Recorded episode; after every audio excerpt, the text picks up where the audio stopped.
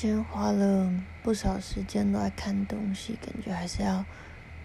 讲一下，不然很快就会忘记。虽然我觉得我现在讲可能也讲不出个所以然来，尴尬。嗯，今天看了什么呢？今天看了一篇一个影片，是关于 stock market，因为我昨天刚好跟朋友在讨论的时候就说，我就只是觉得为什么，就是现在这个大家都觉得要就是啊要 IPO 要上市，或者是呃投资人都要问出场方式的。这个状态不是一个非常健康的感觉，因为，嗯，我们一开始是讲到说，很多 founders 都不是真的因为自己喜欢做他们的题目，不是真的对他们的题目有有热情，然后在做这些东西，他们就是在找题目，然后，嗯，找到一个题目之后开始做，当然就是这是一种方式，但是。你就会知道，这不是，就是当每一次他 pivot 或者什么的时候，你就会知道，哦，他的其实最终的目标是会就一直在改变那，嗯，也没有什么问题。我觉得问题就只是这个 founder 本身，你自己应该会很。应该就觉得自己整个人也也是挺漂浮不定的吧。当你没有办法知道自己的 mission 是什么，知道自己要做什么，然后我朋友就说他觉得，就是这不是只有在创业家之间的问题，就是世界上很多人都是这个样子。很多人啊、可能终其一生就是不会知道这自己这一辈子是要做什么，在做什么，或是能做什么。特别是自己要什么，就是你可能这辈子就是你没有花时间去做很多 reflection 或者是一些事情的话，你真的不会知道。然后从这个，然后可能就讲到，就是成一个公司的本质应该要是什么吧。然后有看过什么样子的 founder 是真的，就是让你感觉不一样的。然后就想到一些人，就是嗯，他们在做的事情，真的就是他们毕生职业，他就是这么的 mission driven，他就是这么一定要完成这个使命，然后不管用什么方式都要完成。嗯，这个很少见。然后。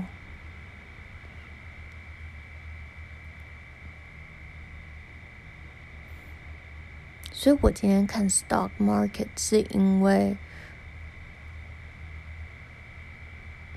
我就只是昨天就在想，那最开始最开始公司就是一间公司或是一个一个事业体成立之后，为什么会有 go public 的概念开始？然后这个概念又是大家好 go go go public 一开始是为了要。做 market expansion，就希望可以把事业做得更大，卖更多东西，有更多的 revenue。但是，嗯，东西到了二级市场之后，就变得很复杂。反正大家为了赚更多的钱，然后就是持有这些 stock 的人，或是，就是后面都是为了赚钱。弄出来的东西，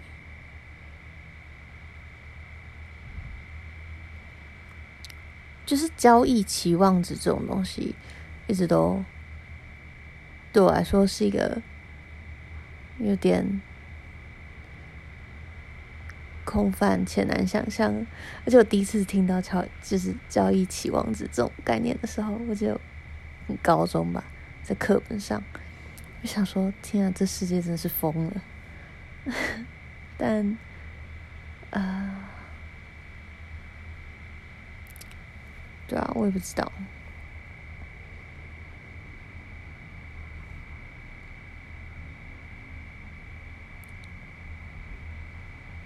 所以就昨天只是在想这件事情，然后就觉得，哎，我想要研究一下到底，嗯，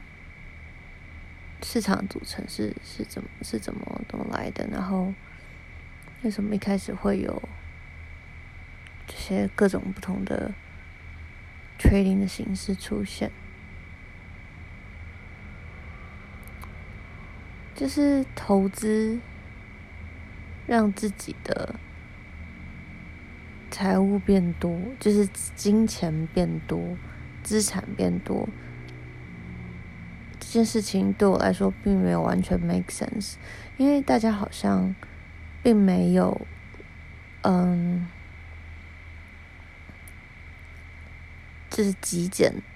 大家不觉得，就是从小被教育的内容都是你要赚越多越好，你要房子越大越好，你的公司要开越越大越好，但。就是有刚刚好的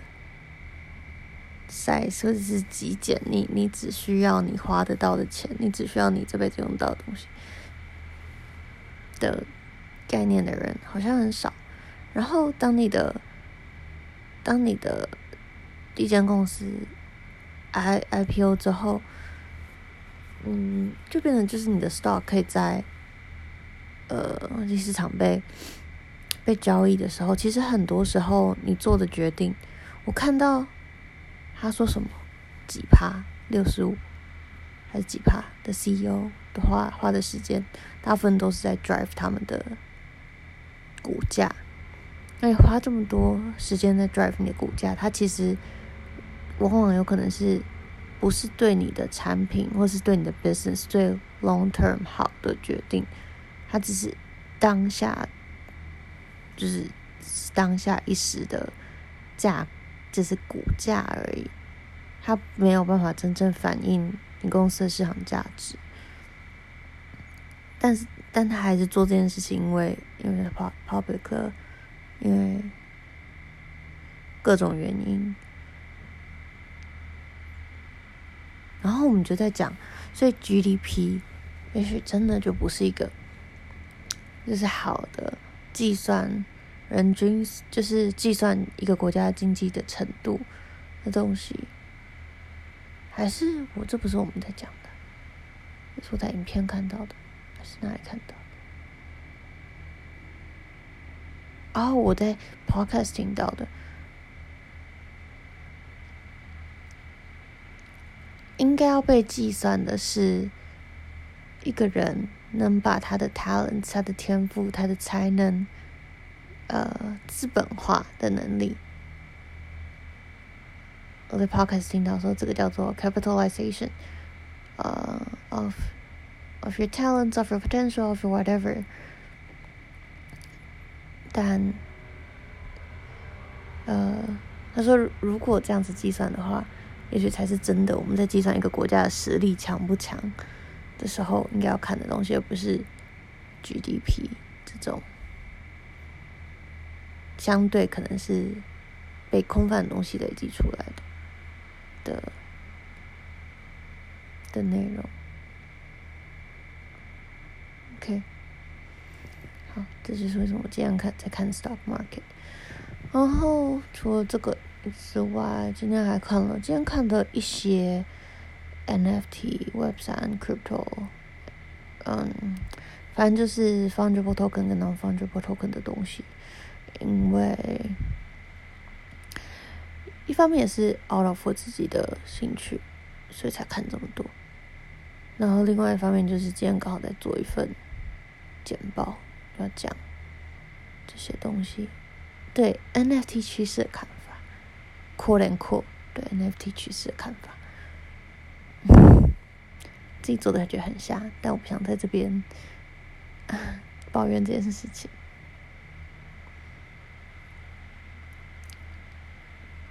对 crypto 的东西，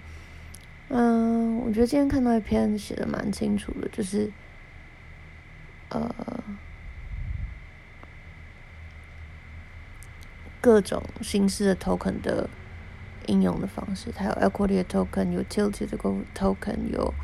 governance 的 token，然后 utility token 下面延伸出就是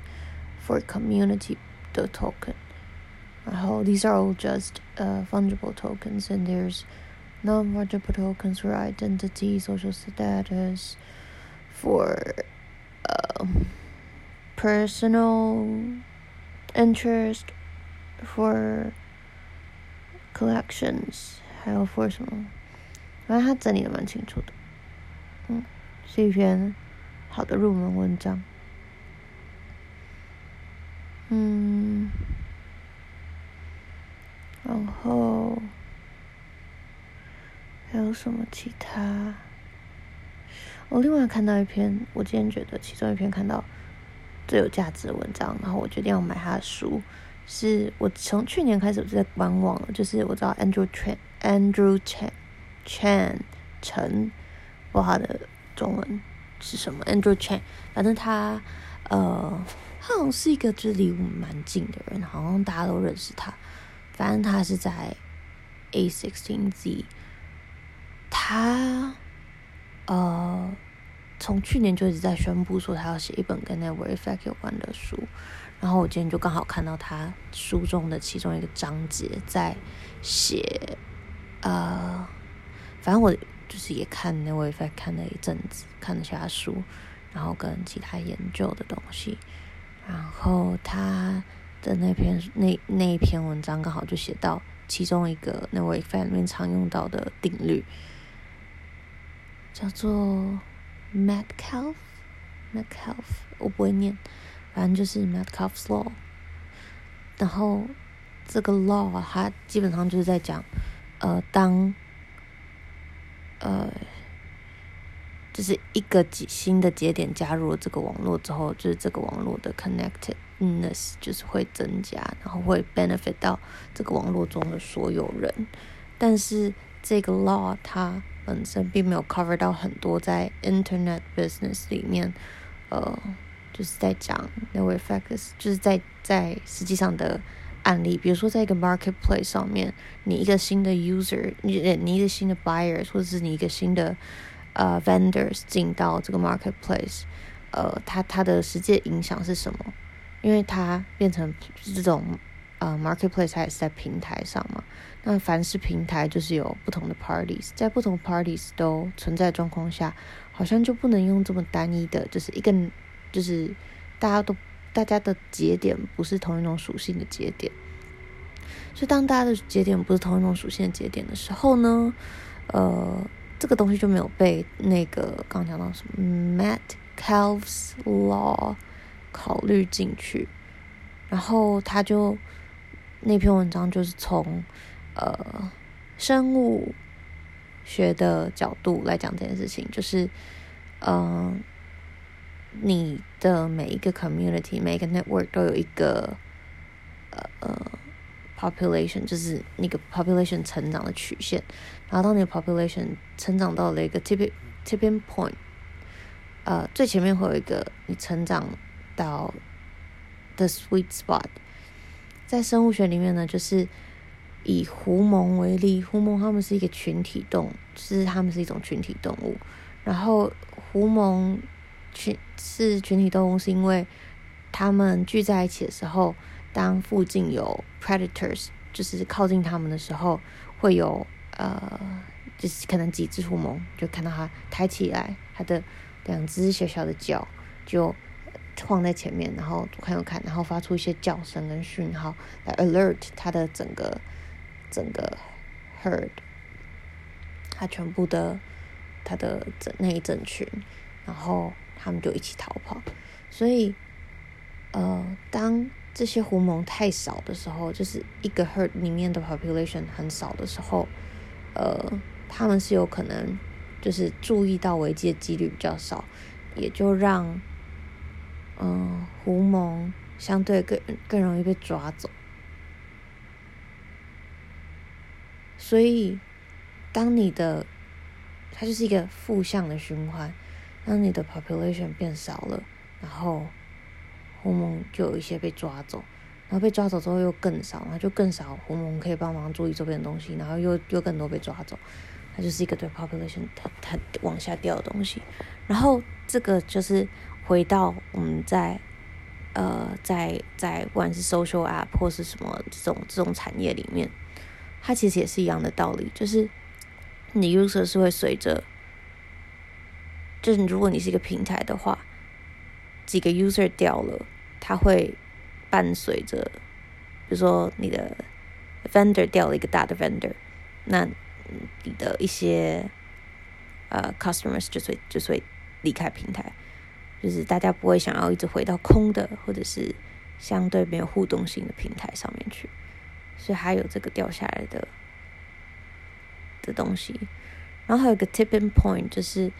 当一个 population 来到了一个高点之后，它有可能会让整个 herd 就是到 overcrowded，就太密集。太密集的状况呢，就是也可能也可能是让整群的狐獴是难以行动的。